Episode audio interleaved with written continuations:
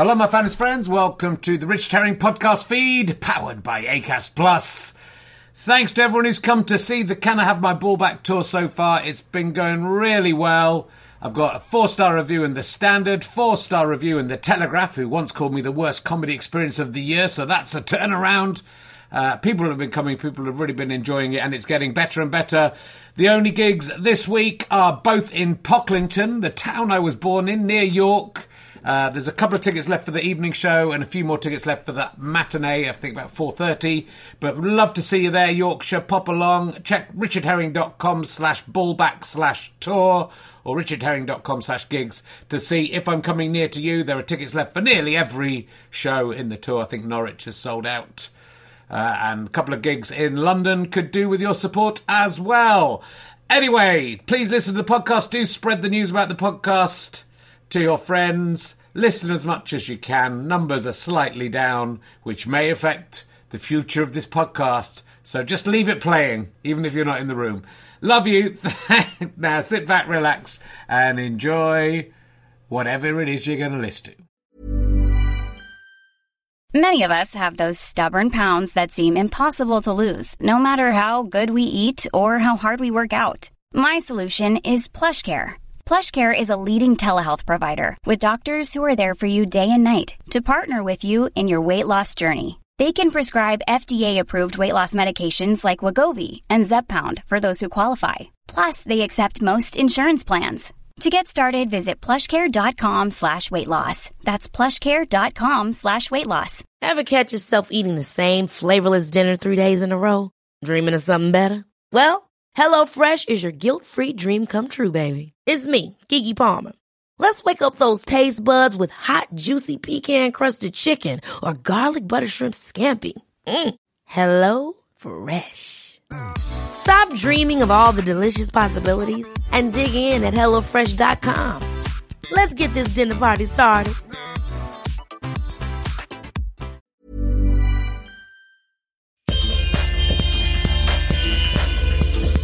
Ladies and gentlemen, welcome to the ballroom. At the assembly rooms, please welcome a man who's just been knocking his balls around in a kids' show at the Pleasance. Is Richard Herring.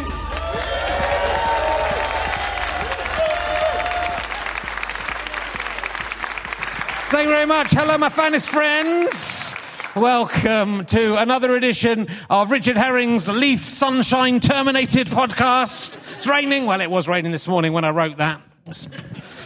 It's, not too bad. It's not sunny anyway, so there we go. So that sunshine on Leith doesn't last very long, is all I'm going to tell you. Uh, but I was talking to the cat in the hat just now at the Pleasance. Uh, he calls it RHLSTP. So it's, uh, thank you. Oh, yeah, not so, not, not everyone knows about that. Okay. Got the measure of you. Uh, just that's uh, the first. I've got my two young children up with me uh, this year, uh, so we got most of the shows I'm going to be seeing. I saw the, our guest show last night, which was fantastic. But this morning, 10 a.m., Cat in the Hat. The Cat in the Hat is a fucking prick. it's not even not even in a good way. I, it's rescued because thing one and thing two are good characters, they don't come in for a long time. They're good characters. Uh, and it did, I was sort of, you know, at 10 o'clock in the morning, you're slightly questioning being alive at that time and watching. And when you're sort of watching some drama students just pretending to blow up a big ball, that you sort of start to question the very nature of theatre. And you see just a man going, dressed with his face painted white, going, and nothing, it's just imagined. You start thinking, is all theatre just a pointless waste of time? I mean, I'm including this. This is just me talking to another man. That's not entertainment, is it? But uh, then they got a bit where they they got to a bit. Thing one and thing two K one rescued it. Uh, they're very actually they're very. They're, it's a very good cast, and they're it's, you know they're doing their best with them. The, it's Dr. Seuss's fault. It's uh, it's not their fault. They're working with the material they've been given. I didn't realise as soon as it started that we'd seen the show before with different actors when my daughter was one. oh no, I've seen it. I know what happens in this one. Uh, and, uh, but there's a bit where they just start kicking beach balls out into the crowd, and there weren't that many people there. There's about four rows, and there were loads of beach balls, and it went on for about five minutes. It's a br- brilliant time killer, but it was also the greatest thing that's ever happened to me in the Edinburgh. Just knocking, and if I'd had time, I'd have bought 20 beach balls I might do it on the as the last show. I haven't got a guest yet. I might just get some beach balls and we can all knock them around. I'm telling you, you you have never, you haven't lived until you've done it. It's so much fun. It was so much fun that it's the, five stars. That's what I'm giving that show. Made me question my life. It made me question theatre, and it made me glad to be alive.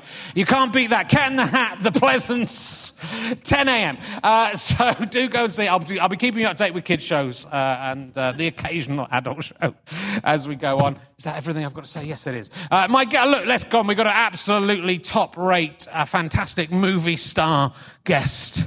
It's Bollywood. It still counts, uh, and proper and proper movies as well. Oh. He might not be coming on now. That might he might just have, he might just have decided to go home. I, you know, I'm just it's just out of absolute jealousy. He's probably best known for playing Jabiri in The Curse of King Tut's Tomb. That's why we're here. That's what we want to hear about. Will you please welcome absolutely phenomenal Veer Das, ladies and gentlemen. Here he is. Here he is. Come on in. Thank you very much. Great to see you, man. Very good. How are you? Good. Oh. Good afternoon. Hello. Oh, fantastic. Is the curse of uh, King Tut's tomb as good as it sounds? It's my defining work. Uh, I uh, there was I think to call it a B movie is the compliment of the century. Uh, okay. it, it, was one of those. Uh, I had two lines, okay. and one of them was "Good morning," and the other one was "I have broken the emerald tablet. I'm sorry." Right, uh, and and I think I, I, fucked up just on day one where I, I never been on a film set before, and this is set you know, uh, when they discovered Tutankhamun's tomb. So I think this is like the 20s or the 30s, and I wore a digital watch the entire scene. and this is before CGI or you could erase anything. And, and just, I think the 80s just didn't give a shit about who I was. They're like, he has one line. I'm sure he'll wear his clothes fine. So I did the whole scene with just a digital watch. So they have an extreme close up of me because they had to cut out the rest of the scene. and then because they didn't like the Indian accent, they dubbed it with an American actor. No way. So my one line is just some guy going, "Oh my God, I've broken the emerald tablet. I'm so sorry." Um, and, and, that was my, my film wow. debut. Yeah. I'm going to dub you through this as well. I'm going to get, I'm going to get, I'm going to get an American. You're going to get Dev Patel to dub this whole podcast. yeah, I'll absolutely no. do. Hey, look, let's talk quickly about your your show straight away, which I saw last night, and I I hadn't really seen much of your stuff before. I'm uh, sorry to say. I'm which is why to, you agreed to come. That's why I had yeah. you on. No, it's and it's fan, fantastic, an absolutely fantastic show. Thank you. Um, and we were saying you've only just flown in, and I was, you know, it's, it's it is a long flight. A long flight um, to get here for very inconsistent, unprofessional weather. Uh, I, am just very sorry. Like I love this city. I want to retire in this city. It's absolutely amazing, but the weather is infuriating. It's your heart. It's like imposed menopause that God has put everybody through. Uh, I. It's it's so cold. Uh, I forgave colonialism. Uh, I was just. I was like, I understand why they left. They had to get out and find warmth. And then your rooms either have freezing air or no air whatsoever. So I just, I'm always sweating and freezing in different parts of my body. Yeah.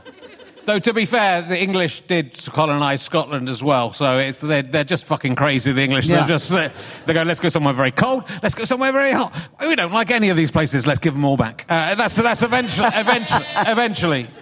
You wait. You guys can wait. I want to come and live here when you when you're independent. I don't want to fucking live in England when we, when you're independent because what chance do we have?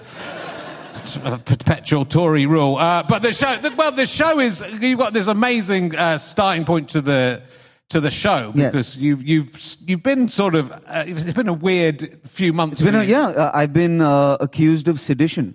Um, which is a, a nice start to a show, isn't it? uh, so I, I, did a video uh, at the Kennedy Center about my country and how each country in the world really has light and dark and, and duality.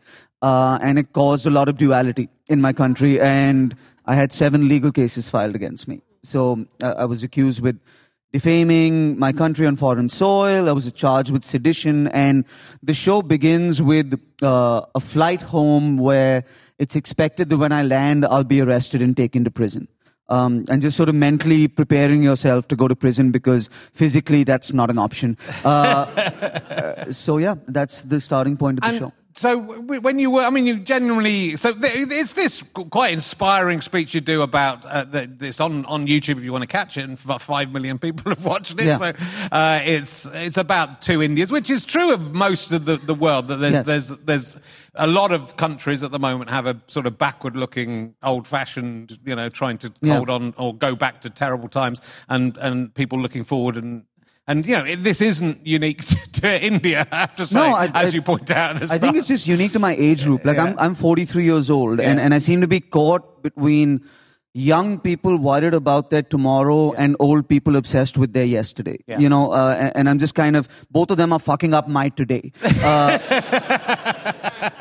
and I think that's the central point of the show is being caught in the middle of these two ideologies. Yeah, well, it's it is sort of it, it's. I mean, that's just a, such a huge subject in in, in itself. And I, I've been thinking about, you know, I'm a little bit older than you, but I'm not as old as the people who want uh, the United Kingdom to go back to the 1950s, uh, or, or at best. uh, and uh, you know, it is this weird the way you want to push the world. It feels like the world has to move forward for the world to survive, right? Don't you think? I mean, in terms of I think so. I mean, look, it's the prerogative of every new generation to be like, we have to drag these old people into the future with us. And some of them may make it for the ride and some of them may not make it for the ride. But I feel like with every passing generation, the amount of hardship that you have to drag, uh, that you have to go through to drag people with you reduces and reduces. Right. So, uh, what I begrudge the younger generation right now is you want to be applauded for your ideology and not your actions. Yeah. Um, so it's like, I believe this,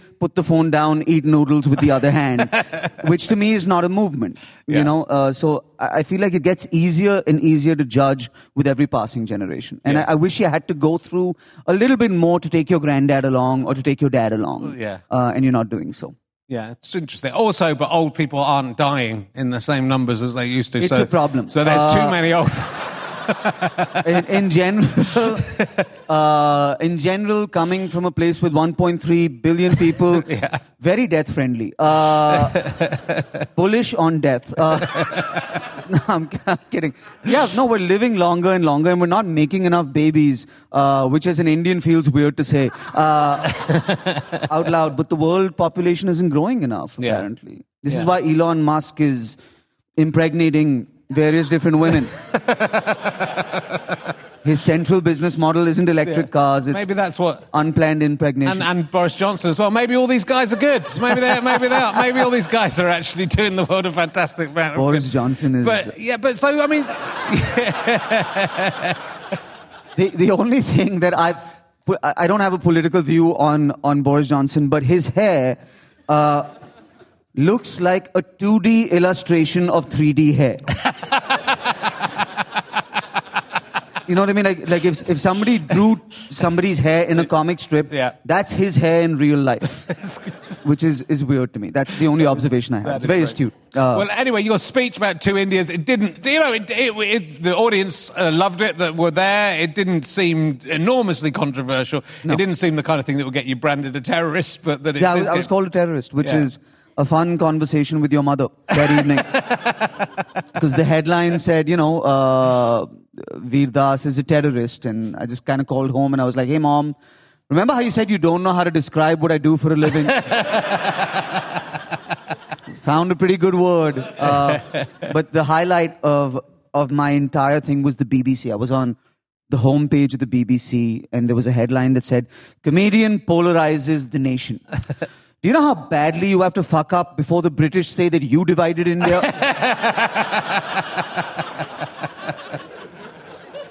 Quite a bit. But Uh, did you did you have the choice? You know, you, in the show, it seems you're pretty scared about. You know, you were pa- panicking about going back. But did you you had to? Did you have to go back? Was there a, a- an element because you could have gone back and gone to? There was like warrants out for you, or people calling for you to be arrested. I no, uh, I'd love to say that I went back for bravado and Yeah. I went back because I felt like I did nothing wrong. Truth is, my visa expired. um, my visa expired on the 26th, and I had to go back on the 27th. and so it was this long flight where uh, I, I think the joy of Air India is the you know the whole show centers around a conversation with an Air India air hostess. Who's about 65, and she's like, You did fucking nothing wrong. I believe in you. Now drink all this gin because you're going to jail. Uh, but also in Air India, there was no Wi Fi. Right. And so it's, it, it was just 22 hours without Wi Fi.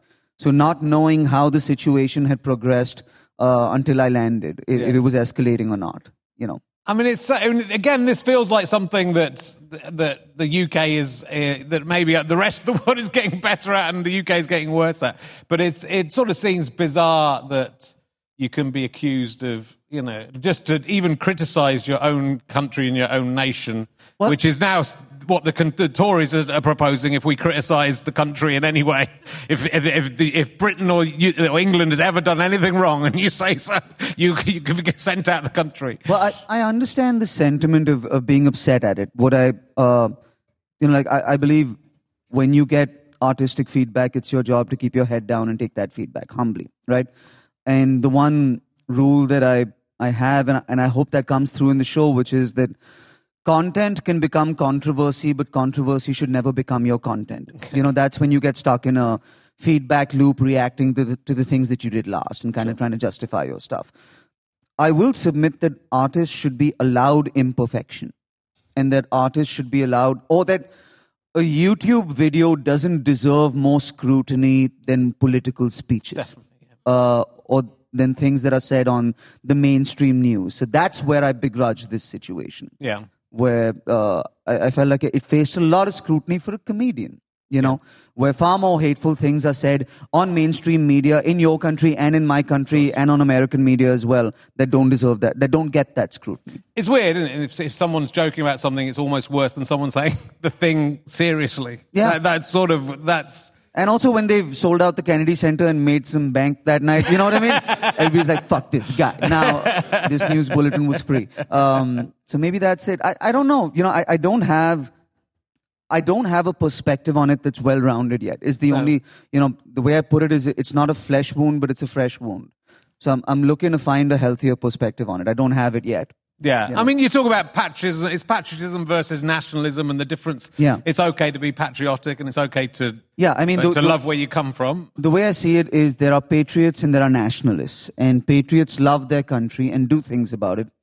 Nationalists love themselves and the way that they love their country and advertise it. It's, it's, it's narcissism with a flag. Yeah. You know, um, if you, if you think about how you love any anybody in your life, if if you love uh, a girl or a boy in your life, you know, you do things for them. But if you look at that person, and you're like, I love you. Nobody else will love you like I love you. You will never love anybody else like that. That, that you love me. It's just me, and it's just you.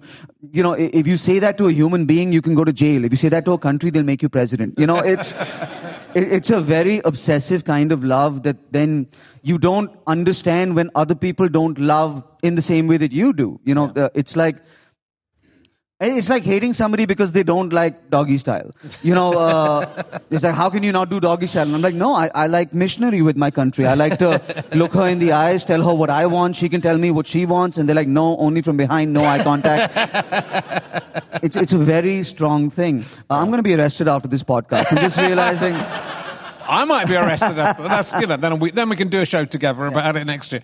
Uh, Uh, it's everything. Well, it's sort of. Is there an element of that? I mean, as a comedian, you know, when something terrible happens to you, even as that was all happening to you, were you thinking there's going to be a show in Oh, this? yeah. Uh, no matter what happens to a comedian, we're thinking, I could get five minutes out of this. We are mid fight with our spouse just going, she might leave me, but this is seven good minutes. the only seven good minutes we've had. In, never mind. Uh, but you know, we're always thinking this is going to be material. yeah, yeah, it's true. I, I had testicular cancer last year. I couldn't have been more delighted. Please, please tell me there's the Uniball show coming out. Or, there is. I've got a book Yeah. coming out. Uh, can, can I have my ball back? It's called. Uh, I have a question about this. Yeah. Uh, I know a comedian in the, in the States who, who had the same thing, had a ball removed, but they put in uh, a fake one. Yeah. Just for, for balance? Yeah. Did they, did they do that? They, off- it's an offer, it's offered, but I decided to uh, be proud of what I am. yeah. I'm not going to have. A, I also think it's only for your own self-esteem. No one cares about your testicles, right? Nobody. My wife does not. my wife does not give a fuck about my my testicles, and I'm absolutely convinced that if I hadn't told her I'd had one removed, she would not have noticed.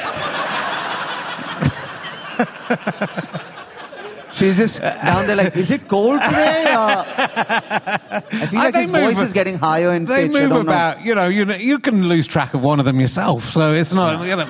You ever have one just chilling in the neighbor's house? Yeah, they do. Well, now my one's moved to the middle because he's realised he's on his own. So it's like he's got he's got the bed to himself. It's But- much more. Co- I absolutely recommend it. It's um. and I'm guessing it makes the tree look bigger, right? Uh, it's guys, we're movie people. It's camera angles, like Well, you know. there's lots of positives to it, but as a comedian, absolutely, and you know, and it's it, the minute you've got something interesting to talk about, you go, great, we're we're off with that. I love that this pivoted from nationalism into dicks, yeah. Which is yeah, the, There's, the they're next the only logical two, only two yeah. subjects, D- Yeah. dicks and nationalism. they are, and often at the same time. So it's, uh, uh, it's well, the- show's fa- uh, fantastic. I don't, I don't want to talk about it too much because I want people to go uh, and see it. Uh, you're on at, you're on in the early evening, which is a nice time. What's, It's what's so the time? nice. Five. It's five twenty-five Five. at the Pleasance beneath, and then I, I get to have dinner and, Yeah. and go see a show and not just have dinner, but like have Indian dinner. You know, because uh, like what is UK dinner time? Is it like six, seven p.m.? Yeah. right. Which is ridiculous. You cannot eat dinner in sunlight. I'm sorry. you have to wait for darkness, and that's when indigestion feels good. You know, so so we can have like a nine p.m. dinner, Yeah. which is you know, Yeah. uh, amazing. Good, and it's a it's a it's a lovely show. It's be- it's a beautifully written show. There's lots of fantastic callbacks, and uh, it's it's very well put together. So it's uh, it's the best show I've seen so far. Of the Hey, thank you The so four much. show, I mean, including Cat in the Hat in there as well. and Cat in the Hat had the best bit in it.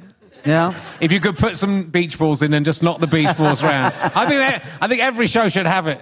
A lot of shows, you know, they, they're 50 minutes really. You could just 10 minutes of beach balls. How about if I just did my show, but there was like a big hat, and there was a cat underneath it that we never talked about. we just trapped a cat in there, and I did stand up, and every now and then you'd hear, but we never said anything about it. I think that would work. Yeah. Um, what was noticeable uh, was that your audience was predominantly, if not almost exclusively, Asian people, which is was noticeable at the Edinburgh Fringe, I think. Because Well, what's noticeable is that's the world now. Uh, also, at some level, it's predominantly Asian people. Yeah. Um, no, it was. I, I didn't know that there was this many Indian people in Edinburgh No. uh, at all. Like I always thought it was Glasgow had you know a strong Indian population. So it's nice to have them come well, out. you're early enough for people to travel over from Glasgow, but I would say it's um, you know, but it's it's not there's, it's it's not a show that that that is exclusively for. no, A- it's it's, Asian it's 100 percent in Hindi, and uh, I mean, it's not it's No. ninety percent in Hindi, but no, there, there are there's a little two Hindi lines in the entire thing, and I translate one of them. So Yeah. if you if you know nothing about India, it is still very much a show for you. Yeah. And and I'm also you know I'm I'm I I was born in India, but I was raised in Africa. I was raised in Lagos, Nigeria, and the show is about being sometimes very Indian for the West, but very Western for India. Yeah. Um, and having that weird mix, you know, like like I was. Uh, one of the bits in the show is, you know, like I'm not so Indian. I would study to be a doctor. But like I'm Indian enough where I would never use a white doctor. I'm really sorry. like I love you guys, but I would let an Indian engineer treat me before a white doctor. Because I know they would find a solution. You know, like if I had diarrhea, they'd build a mechanized trap door that you know it, it would just work out. So Yeah. it's about that as well. It's Yeah. a show about just being from nowhere and everywhere. Yeah, which again I think is a very comedian thing, and there are quite a lot. I mean, Phil Wang's a comedian like that, who's who's both He's from great, yeah. yeah, but he's you know he's from both places and doesn't feel that he's in from either, and Yeah. so it's I think that's a very comedian uh, sentiment. I, mean, I don't know if that's what turns people into comedians to feel slightly like an outsider. Your own journey to be a comedian is quite interesting. You you sort of started at. at college really you did, yeah, you uh, it was. Um, I, I was in a, a method acting program, which was very uh, method. Uh, you know, it, it was very. It was American drama school, so people say a lot of things like, "I love what you're doing, but aim out with your shoulders," uh, which is fine. And then after that, I just wanted a an art form that was a little more organic and a little more rebellious. And so, in my final year, we had a thesis performance, and I wrote a show called Brown Men Can't Hump. Because there was a movie around that time called White Men Can't Jump. and I mean, there's a billion of us, so clearly we are humping. Uh, but I, I, did a 90 minute show, and then I, I just kind of discovered that acting school was bullshit. Right. You know, I, I, I went, I spent what my parents spent, all this money on, on American drama school, and then after that, I did a six month program with Russians. Right? And on day one, after spending like $100,000 to learn acting with Americans, this Russian comes over and he's like, look, uh, acting is very simple. Uh, read script. Believe script. Then do what the fuck you like. Good night. And I was like, I just spent a hundred grand. and, and, and Russians aren't very, you know, like soft with their feedback. Americans are like, I see what you're doing, take a different direction. I, Russians is just like bullshit, get off stage. You insult Chekhov, your mother is whore, get out. so I just discovered that, that acting school was bullshit and I needed to find an art form that I was passionate about. And, yeah. and that was this. Ever catch yourself eating the same flavorless dinner three days in a row? Dreaming of something better? Well, HelloFresh is your guilt-free dream come true, baby. It's me, Keke Palmer. Let's wake up those taste buds with hot, juicy pecan-crusted chicken or garlic butter shrimp scampi. Mm. Hello Fresh. Stop dreaming of all the delicious possibilities and dig in at HelloFresh.com. Let's get this dinner party started. Wow. Nice. Yeah. What you're hearing are the sounds of people everywhere putting on Bombas socks, underwear, and t-shirts made from absurdly soft materials that feel like plush clouds. Yeah, that plush. And the best part? For every item you purchase, Bombas donates another to someone facing homelessness. Bombas, big comfort for everyone. Go to bombas.com slash ACAST and use code ACAST for 20% off your first purchase. That's bombas.com slash ACAST, code ACAST. Quality sleep is essential. That's why the Sleep Number Smart Bed is designed for your ever evolving sleep needs. Need a bed that's firmer or softer on either side? Helps you sleep at a comfortable temperature? Sleep Number Smart Beds let you individualize your comfort so you sleep better together. JD Power ranks Sleep Number number 1 in customer satisfaction with mattresses purchased in-store. And now, save 50% on the Sleep Number limited edition Smart Bed for a limited time. For JD Power 2023 award information, visit jdpower.com/awards. Only at a Sleep Number store or sleepnumber.com. I, I read something in an interview about you making a DVD of one of your shows, but with only like six copies of it, or something. Yeah, like uh, I. Uh, Bollywood is the largest film industry in the world, and the average Bollywood star is gorgeous, you know, male or female, and, and just really blessed by God with like height and looks and talent and, and all of that stuff because it's, it's a tougher package, right? Bollywood, because uh, as opposed to just being able to act, you have to be able to act and dance and sell it and, and just have swag, yeah. you know, that, that you can't learn in any school. And I was like, I'm never going to make it in an audition line with these guys who are like six foot four and just gorgeous. So I, I spent all my money on filming a show. And then I designed a DVD that looked like it belonged in a DVD library. yeah. So, you know, you could put it next to whatever, Face Off or, or, or the average sort of Hollywood DVD. And then I went to every DVD library that I knew film directors rented DVDs from. nice. And I gave them six free copies. And that DVD just went to the top producers in Bollywood and got me auditions. incredible. So I got to skip the line just by spending my life savings uh, on that. Yeah, it kind of worked out. Well, it's, it's, cheaper than doing the Edinburgh Fringe. Uh, yeah. Uh, and, and, at least it got to the producers, so, you yeah. know, that's pretty good. And so was that, you got into uh, uh the uh, film called Delhi Belly, which is a fantastic name for a film. Yes, it is. Uh, Delhi Belly is, it is about three boys in Delhi and diarrhea at the same time. It's kind, of, it's kind of like our Snatch or Lock Stock. It's like that okay. genre movie, like a Guy Ritchie yeah. kind of a movie, and it's fun. It was my, well, it wasn't my first movie. There, I, I, was in a movie that shot in London actually, um, and, and I got paid a ton of money, and. Uh, uh the lead actor, and then I was playing the friend, and there was another friend as well. And you know, both of us were just young, good looking guys, and, and then we shot a song on day one, right?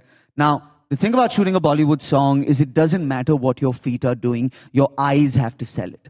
You know, that's, that's really because, you know, it, it's, it's a ridiculous situation. You're, you're, you're standing on a piano in, in white pants without a shirt on and there's like chiffon blowing your, your nipple hair. And, and you're spreading your arms and like a girl is running towards you and, and they shoot her she's in slow motion, but she has to run in real life, right? So this bitch is sprinting at you really fast. It's a ridiculous thing. Uh, so your eyes have to sell it. And both of us were just so happy to be in a Bollywood movie that our eyes sold it, right? And so the lead hero was like, who the fuck are these two guys? So then the next day we showed up on set and they were like, just, just take five steps back. Oh, really? So we, we went five steps back and then they were like, just take 20 steps back. and eventually they just stopped lighting us or miking us or giving us makeup. So we're just like, the whole movie is this guy doing the movie, but me and a guy in the background just in blurry, just going, we're getting fucked on this movie, man. Look at this fucking guy. Um, so that was my first movie. Right. And then, then I auditioned for Delhi Belly in the middle of that and, and got that. Yeah. So yeah.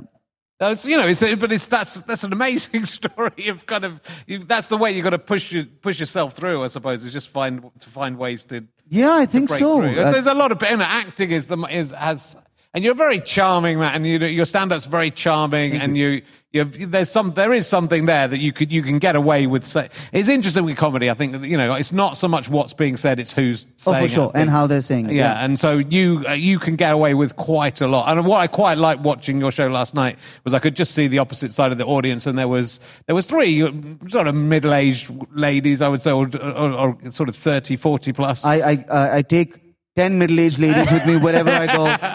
they were enjoying it. I don't have bodyguards or security. I just have 10 aunties that go with me. They were enjoying it so much because I think you know, a it was for, it was a show that had references that they got and they understood. yeah. So it was a show for them, but it was also more than that. But I think like somebody else doing even doing some of the material, it's, you, there's a little there's a little cheek, and if you you know when you're pushing it and you, I think and so. You, you you navigate it very well. I- I'm surprised you ended up, you know, nearly getting imprisoned for your comedy. Is what I'm saying. I, I think acting, if, if nothing else, it, it teaches you to, um, to let go of the idea of control. yeah, You know, stand up is very much about you by yourself. It's a very dictatorial profession, stand up. Really, it's, you know, you control everything. But when you're on a film set, or when you're with actors, you're really committing to somebody else's creative consciousness, Yeah. you know? And so, uh, if that person, that director is a genius, you have to give up control. And if that director doesn't know what the fuck he's doing, you still have to give up control. Yeah. Um, so I think acting prepares you for that, where it's just like, okay, maybe I don't have to have all the answers, or maybe this thing can be unplanned or organic and will be okay. Yeah. Now, keep in mind, I couldn't act the entire year at all. Like, there's, I, I love actors, but there's only so much I can talk about protein shakes and intermittent fasting before wanting to murder somebody. So it's just nice to go from a film set to like a comedy club where I'm like, ah, insecure, ugly people like myself, uh, and then you feel real again. You know? Yeah, it is quite unusual. So, do you, would do you see us? Do you, is there is there one of those two jobs you see yourself mainly as, or do you see yourself as both? Because I would, you know, I do a bit of acting, but I would say I'm a comedian. I'm a comedian first, Yeah, for sure. yeah. Uh, uh, I'm a comedian who will happily give up a gig for the right movie. Is the best is the best way that I can put it. Um, but you know, I I also think with comedians we tend to be in a bubble and don't learn anything new. Yeah. Sometimes, and with acting, you you learn new shit. You know, like I, I, I'm. Um, I think my next project, if it goes through, will be I play a country music singer in Memphis, Tennessee. Okay. You know, which as a brown bearded man for country music audiences is, is an interesting, Yeah. you know, thing. But then that means I have to go and learn country music. You know, and, and there's no way I would do that as a comic. Or, No. you know, I'm, I'm doing an action comedy at some point. I'll, I'll get to fire a gun. I'll get to, you know, and then these are things that feed your comedy as well. Yeah. Um, so it's interesting. Well, I like again. I liked it, and it's it's uh, it's like Billy Connolly, who I, who's, is, who I think a is, the greatest UK comedian, certainly, but it may be the world comedian.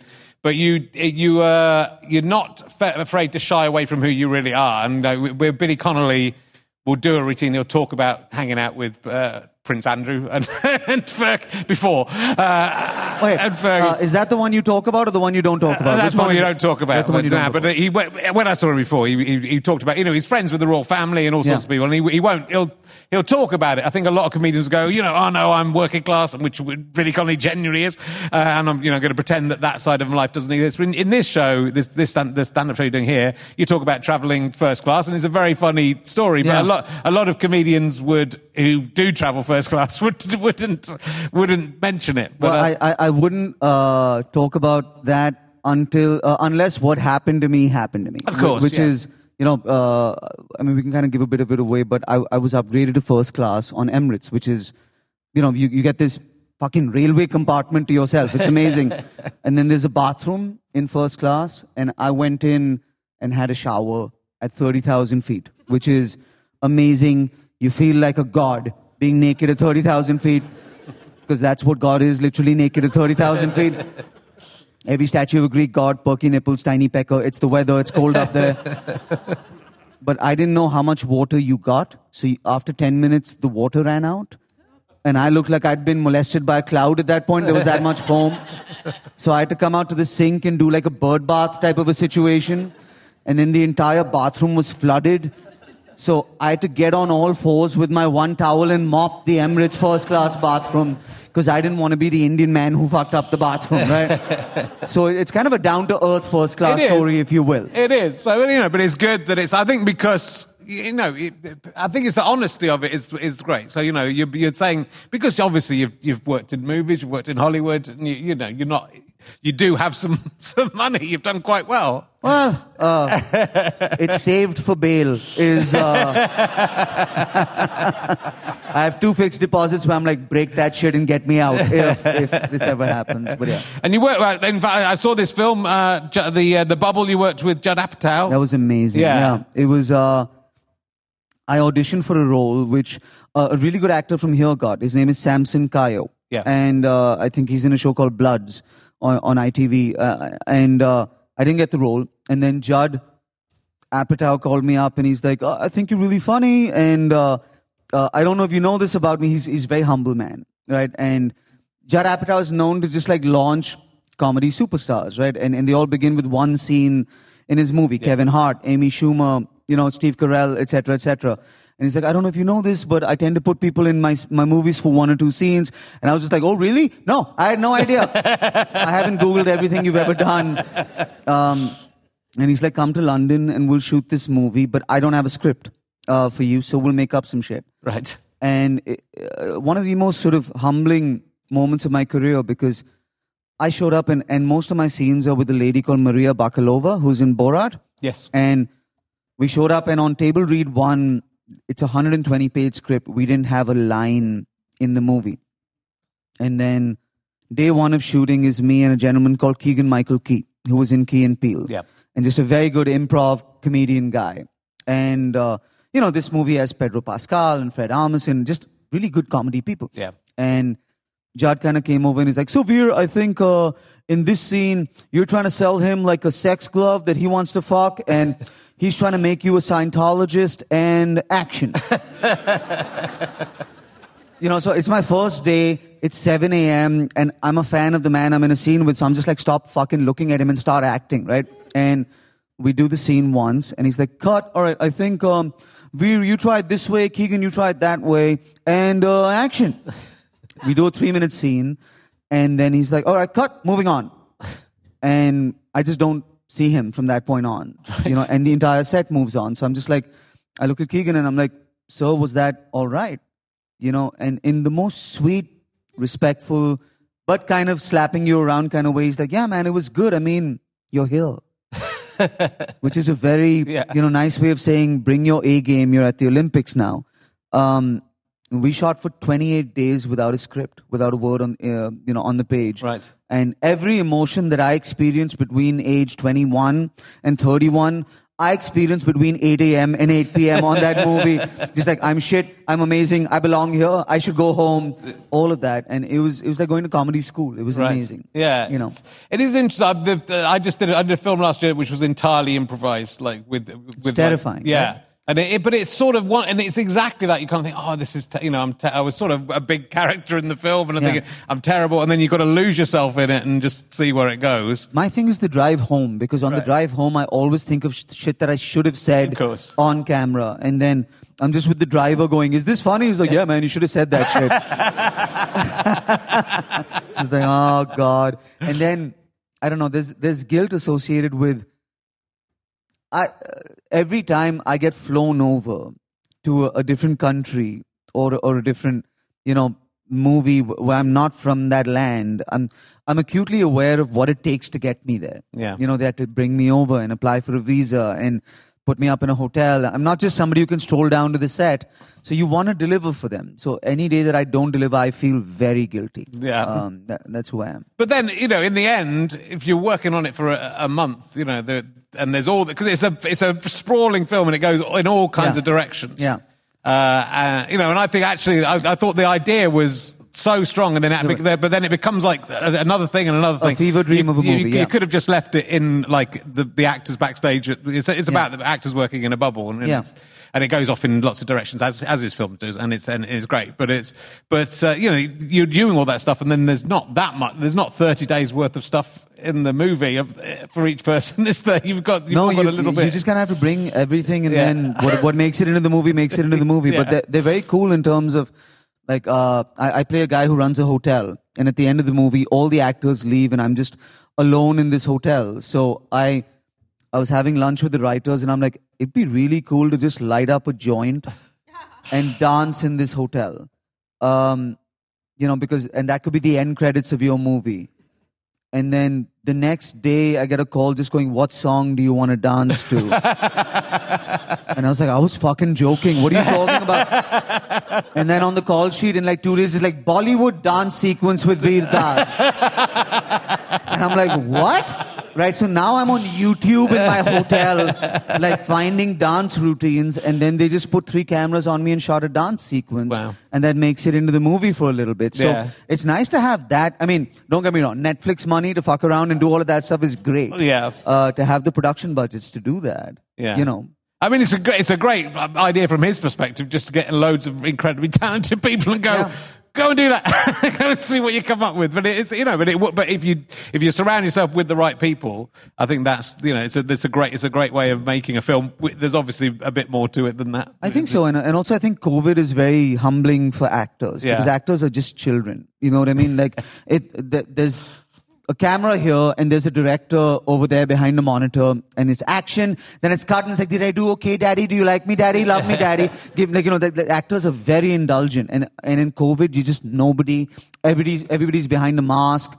You know you can't see the director; he's in a different room, so you just have to be really secure. Yeah. Um, which I think is good learning for actors Sure. you know. Good. I'm going to ask you some emergency questions. All right. Uh, uh, and uh, the first one I'm going to ask you, and um, uh, might upset your mother because I know you're, you, you, there's a quote you say, "My mother tells me not to say penis on stage." Yes. Um, have you ever tried to suck your own cock? Uh, it's, it's good to know this as an. Inter- I haven't asked this internationally. This question, and All it's, it's So, good to know if it's an I just international thing. Clarify. Like this isn't just because we invented yoga and no, it's not. I ask. So I ask ask everyone. everybody, I ask everyone with a penis. All right. Uh, no. And no. I'm not because I don't think I'd reach. I'm just not convinced it would taste good. My diet is horrible. you know, I, I don't want to like, you know, taste my own cock and be like Yeah. Red Bull. no. Uh, It's I'd, good I'd you're load up con- on cranberry juice and pineapple. yeah, and- you could and- do that first. I mean, maybe you should Thank do you, two ladies who know what I'm talking Uh, about, by maybe, the way. maybe you should do that for you know your your your wife, but it's fine. Um, um, uh, have you ever seen a ghost? Yes. What you- what what ghost have you seen? Um, twice I've seen a ghost. Uh, one, I was uh, I, I went to a college that very old college. You know, it's 150 years old, and I was so these dormitories are just you know ancient. Abraham Lincoln gave a speech at my college and all of that stuff in the U.S. And I was sleeping on the bed, and you know, college kids get those shitty spring mattresses that are plastic underneath because of the amount of shit that they do on those mattresses, right? And at some point, I was sleeping in the middle of the afternoon, and I just felt the mattress depress. So I could feel somebody sitting on the edge of the mattress. And then uh, I, I was taking a nap, and I kind of l- looked at it. There was nobody there. The mattress was d- depressed, and then as I looked at it, it just went, and somebody got up, and I was just like, "Whoever you are." Please don't rape me. Uh, I don't know if ghosts can. Yeah. Uh, and then the the next time I was uh, in my apartment and I was on my futon and I was watching TV and it's one of those you know this is before plasma TVs right so one of those big TVs Yeah. and I had two remotes that were on lying on top of the TV and I think there was a big sound and the two remotes just went and kind of flew off the television Okay. right and because I was a bachelor of course there was no back lid on the remotes and I kind of went and picked up the remotes and the batteries were gone Yeah. so I ended up looking around the apartment just to find batteries, and I couldn't find them. They'd clearly rolled over somewhere or the other. I ended up turning the corner, coming back, sitting down on my couch, and I swear to God, between my legs on the floor, four perfectly placed batteries in line. Wow. Like they were packed uh, in a Duracell packet, just like a helpful ghost. wow. So, like a housekeeping ghost. Yeah. Uh, which is That's you know, pretty good. Yeah. Although I'm I'm more interested in the fact that you think bachelors don't can't put the back of the. that's why that's why you get married so that someone can just flick that little thing onto the back of the. That is pretty good. I mean, the first one you were asleep. Yeah. So that that explains that. The second one. second one, it could be um, highly trained mice of some kind. Yeah. It's more likely. I have a theory though. I do believe that British ghosts are scarier than any ghosts in the world. Okay. Just and British children ghosts. You know the mother fucking hell. like, Ring a ring Yeah. a roses. They always do that. They that always is do I, I cannot like there's that movie The Others. Have you seen The Others? Yeah. With Nicole Kidman Yeah. and these two scary fucking British children. Yeah. Where, and you know, like as an Indian to be afraid of young Britishers is a very strange thing. it's the old ones that scare us. Uh, I'll move on. All right. We're in, we're in Britain, remember. Um, it's okay, they're all cunts. Um, they're all cunts. Um, if, uh, no, no offense. If you, if you could go into a chrysalis and dissolve and come out as anything you wanted to be, what would you come out? Like a, like a caterpillar does, but it's you. But like a living thing or a tangible It can be anything you want. It can be you changed, or it can be something different, or it can be a, a remote control with no batteries in it. It can be whatever you want to be. Is there anything you'd like to change about yourself? Jay Z. I'd like to come out as Jay Z. okay. that's, al- that's allowed. It's Yeah, allowed. That's you know, good. not for any, not just just for Beyonce. Like fuck his empire, fuck all of that other shit. I don't care. Just Beyonce. I'd, Yeah. I'd like to be Jay Z. That's a, that's a good reason. I'll do, we'll do one more, and then uh, we'll go back to asking. I'll go back to asking about your mum because I'm interested about your mum. Um, oh, what? Which celebrity have you been uncoolest in the company of? I mean, you've met a lot of celebs now. I mean, you are a, you're a big celeb, but you you seem down to earth and like you would be uncool sometimes. I'm uncool around Yeah. all of them. Yeah. Um, there's uh, there's an Indian lady who's very famous, big actress called Priyanka Chopra. I don't know if you guys have heard of her. She's amazing. Um, and the first time I met her, we were on a flight, and she was coming back from South Africa, and uh, she clearly wanted to talk because she was jet lagged and awake, and I was just so nervous because she was talking to me. Yeah. Uh, she was like, "Hey Veer, how are you?" I'm like, "You must be tired." And she was like, What? I'm like, How long have you been awake? And she's like, 12 hours. I'm like, Go to sleep! and so I just bullied her into going to sleep Yeah. because I was too nervous to talk to her. Um, yeah, I think that might be That's it. it. That's, uh, pretty good. That's pretty good. So, like your mum, you know, your mum comes up a little bit, and your parents come up a little bit, and it's. obv- I think like it is that. I mean, not that people's parents are important all over the world, but it's. It seems like a, a- a sl- an Indian thing where your mother might tell you, "Don't do jokes about, don't say penis on stage and things yeah, like that." I have to, like, when my mom comes to the show, I have to put her not in my eye line. Okay. because she doesn't watch the show, she watches the audience Yeah. watch the show. So if a joke ever doesn't work, I can just kind of see my mom like, you know. So I have to put her not in my eye line Yeah. because that makes me nervous. It hasn't stopped you being rude on stage, though. That your mum telling you not to be rude on stage. Not at all. No, No. because I think uh, Indian parents, once you start paying your own rent, is when you find freedom. You know, and I know that seems strange, but for Indian men, that's 35, 40 years old. Because we live with our parents a long time. Yeah. You know, like Indian parents, they don't raise children; they invest in future employees. Uh, you know, like you know, when your kids are like 18, you're like, you're 18, leave the house, right? When we're 18, our parents are like, the house needs an air conditioner, go to work, please. Uh, so my parents, like I said, they- they're very conservative in that sense. But to make the pivot that they did to support somebody in this art form is a pretty intense pivot. Yeah. And they made it with grace and tact, which is great. Good. I'm glad to. Well, it's it's it's you know it's a it's a nice thing to have the, the support of your It your family. very much is so. Yeah. Yeah, and it's not, and it doesn't happen to everyone. It doesn't. It doesn't happen for everyone. Some people are. Yeah. And uh, understandably, because it's a crazy thing, It- at- uh, especially at the start, it's a crazy thing to get involved with. If you want to say, I really want to be a comedian, I want to be an actor. You know, it, it, it was. Well, for firstly, I didn't tell them uh, for about two years. Like I, I went to study economics, and then I called my father. I switched to theater. I had a an acting professor called Ivan Davidson, and he called me into his office after I'd done a beginning acting class, and he's like, "You're meant to do this. Now shut up and take every course I tell you to take, and I'll make an artist out of you." And so I, I just did that because I, I trusted this man blindly, and I didn't tell my dad.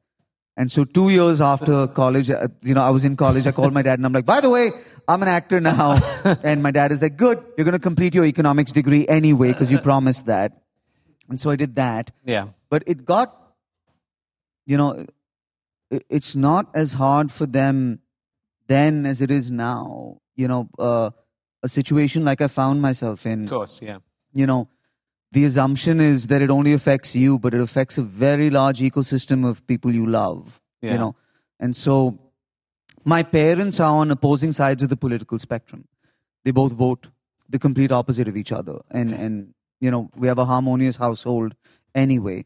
But uh, have both of them kind of stand their ground because they're both very vocal, both very opinionated, and both stand by their politics and their ideology. To have both of them just go, no, we're not even remotely ashamed of what you did. Uh, that was a nice moment. That is good. That's Yeah. brilliant. And has that experience? Does it make you think twice about doing stuff, or has it made you sort of more? I mean, you know, I think like when you watch the video again, that's what I can't get over. You know, having I, I watched the show and then I went home and watched the video to Yeah. see what terrible things did you say, and they, you know, they they're just human truths, really, that you're saying that certainly the audience in front of you are absolutely behind you on. Uh, and it's, it's it's bold. Did it come after you'd done a, a, another sh- you'd done a show and then this Yeah, was an was additional the thing? show, yeah. Because you've got that like slight. The audience are still tittering at the beginning because they think, oh, it's going to be, and then it's quite, you know. But it's Yeah. it's a serious it's a serious thought. Um, so uh, you know, it seems weird to me that it's it's as controversial as it's been, but obviously it has been. Does it make you? Has it has it changed your perspective on how you create? Or No, No. I, I I mean, I'll, whenever something goes wrong, I'll, I'll only ever look for what I did wrong. You know, so when I look at that video, it's imperfect in many ways. Um, I look at it and, and think, does it ever have hubris, you know, or, or false pride or ego? And I, I don't think I find it so much in there. What, I mean, I wrote it the morning of and did it at the Kennedy Center the night of. So I would have prepared, like in, on second thought, I would prepare. Yeah. Hindsight is 2020. Um, I've also thought about why I did it or Yeah. why I, I would think it was okay for me to do a video like that. And I think the best answer I can come up with is I'm short. know, I'm, I'm, I'm five foot eight, yeah, Uh, you're taller than me. right? Uh, but throughout history, no good has come from short men with microphones. Uh, Hitler, Vladimir Putin, myself, yourself. You know what I'm saying? It's- I know it's true. It's just, uh, I think we have to overcompensate. Maybe that's what where the video comes from. And, I- and half of us only have one ball out of that as well. So that is that's um, no, I don't think twice, uh, but it is extremely important that everything I do from now on is free of ego and 100% authentic. Yeah, but it it seems to me that I mean I think that's it. It feels authentic, whether it is or not, and that's all that matters. Uh, as to paraphrase Bob, Bob Monkhouse, but it's but it, but it you know it does feel very real. I think that's why I, you know I, I was really really impressed with the show. I thought it was terrific, and I think you as a comedian and and also coming to you, you know, as the first time seeing you.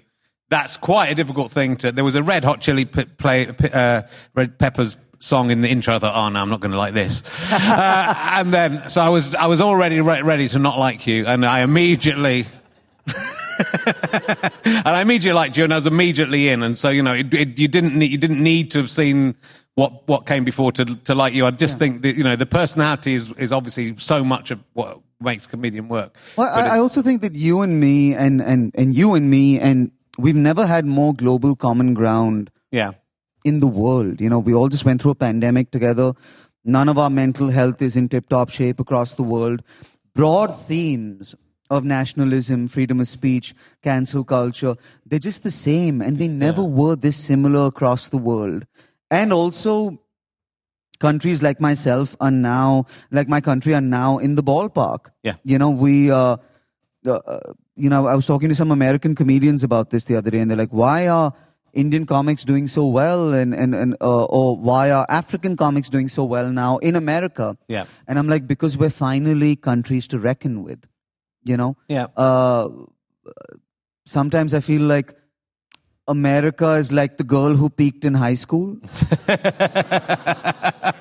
who's now at the reunion and everybody else is doing as well as she's doing yeah. and that takes a little bit of adjustment yeah. you know uh, but I think now our perspectives are truly global, and we have more in common. I think that's true, and you know, and it's, this is the, this is one of the wonderful things about the Edinburgh Fringe, and and why people should come and see things that might surprise them or take chances on things they wouldn't yeah. necessarily go to because you want to i think as a comedian i want to get the perspective and this for, especially in this country for years and years you would just have men a bit like me white middle class men giving you very similar sort of shows for a long time and in the last few years uh, in the UK and, and in the Edinburgh Fringe, it's broadened out a lot more, and it's much more interesting to see to see someone who comes from a different place and see what's the same and see what's different. But you know, it, it's it makes the, the art form much more interesting as well. And also, you, are allowing us to take you to a different place. Exactly, I, yeah. I, think it's less about the artists and more about you, the audience. Like something clicked um, with the Netflixes and the Amazons and the YouTubes of the world where your mind is suddenly open now. You know, like I remember uh, Eddie Izzard is one of my favorite comedians in the world, one of my top three comedians in the world. He has this innate ability to make you feel like he made it all up on the spot when you, in fact, it's all written and it's pure craft, right? Yeah.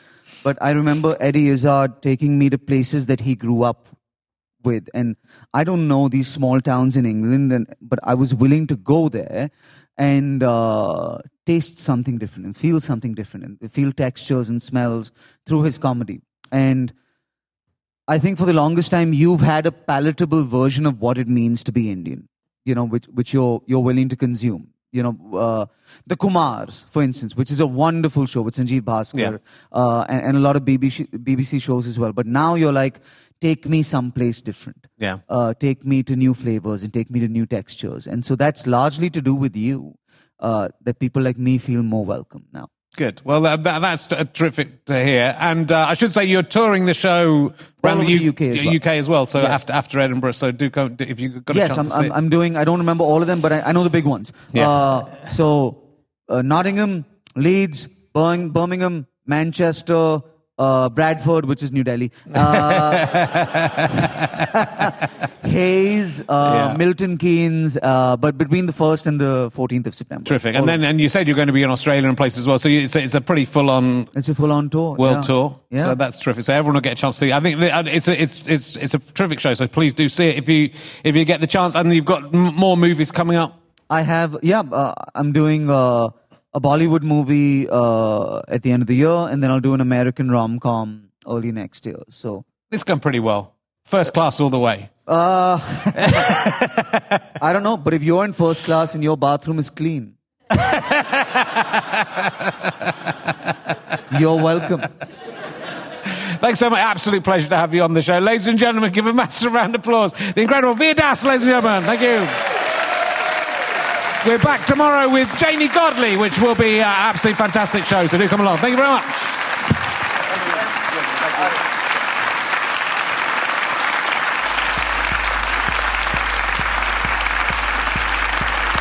You have been listening to the Hollister from the Edinburgh Fringe with me, Richard Herring, and my fantastic guest, who I know you know who it was. I'm not going to tell you again. You're not stupid. Thank you to Scamp Regard for playing this music.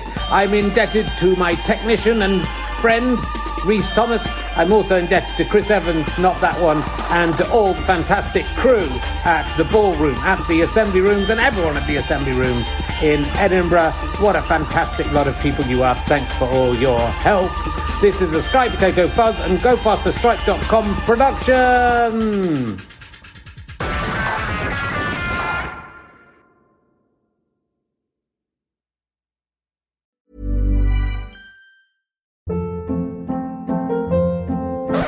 Up. What was that? Boring. No flavor. That was as bad as those leftovers you ate all week. Keke Palmer here, and it's time to say hello to something fresh and guilt-free. Hello Fresh. Jazz up dinner with pecan-crusted chicken or garlic butter shrimp scampi. Now that's music to my mouth. Hello Fresh. Let's get this dinner party started. Discover all the delicious possibilities at hellofresh.com.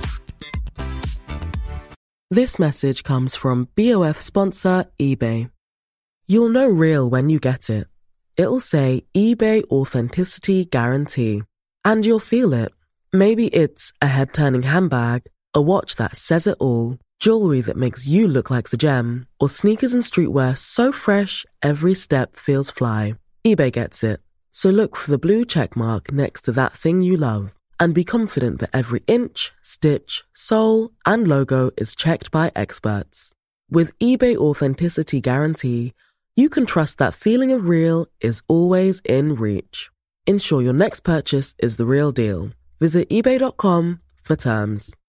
Even when we're on a budget, we still deserve nice things. Quince is a place to scoop up stunning high-end goods for 50 to 80% less than similar brands. They have buttery soft cashmere sweaters starting at $50, luxurious Italian leather bags, and so much more. Plus, Quince only works with factories that use safe, ethical, and responsible manufacturing. Get the high-end goods you'll love without the high price tag with Quince. Go to quince.com slash style for free shipping and 365-day returns. Thanks for listening. RichardHerring.com slash gigs. GoFasterStripe.com for all my books, downloads, all that sort of shizzle. Oh, yeah, I know all the cool words. And um, would love to see you on the on the Can I Have My Ball Back tour if you can make it. Bye.